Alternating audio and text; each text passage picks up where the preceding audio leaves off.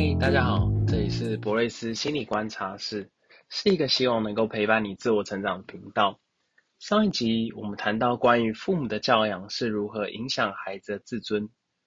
父母可能会想，一下子要注意不要打击孩子，让孩子失去信心；一下子呢又要注意不要过度的夸度孩子，让孩子过度自信。那到底该怎么办呢？我在这里呢引用一本书的观点。这本书叫做《帮孩子超越自卑，走向自信》。作者艾琳的观点我很认同，同时我也会穿插我的观点。书中举到两到四岁的孩子，大多数学龄前的儿童多少有点爱炫耀的特质。作者把这两到四岁这个阶段呢的孩子称作“快看我阶段”，他们很喜欢大人关注他们。我认为这些关注意味着孩子会在心里想。我是否在你心里是最重要的呢？你如何看待我呢？这些互动的积累也会逐渐形成孩子的自尊水平。作者提到，两到四岁的孩子经常会说大话，比如说“我跑得最快”，“我全部都懂”，或者是在屋子里上蹿下跳，一边会说“嗯，你看我跳得多棒”。他们很希望呢，自己的壮举跟成功都能够被别人关注到。像这样的情况，我们可以如何鼓励孩子呢？第一，表达喜悦，反映孩子的情绪。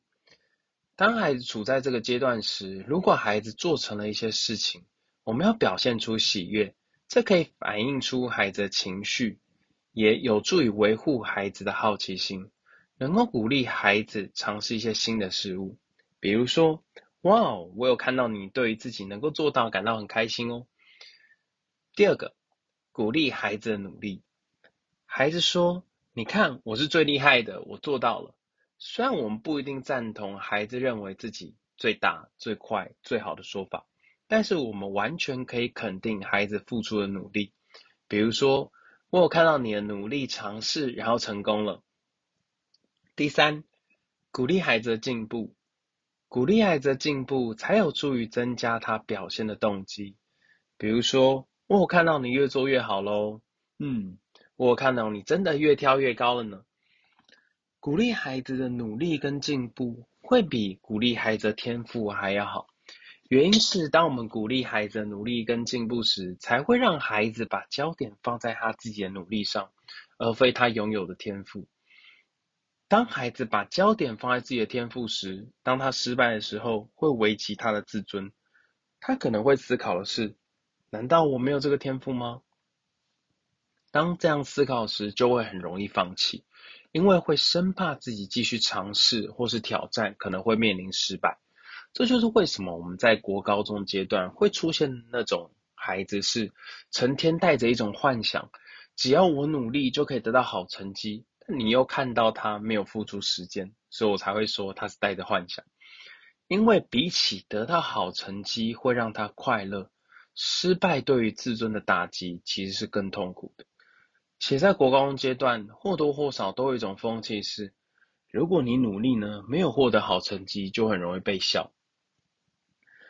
对于这类的孩子，又更是双重打击。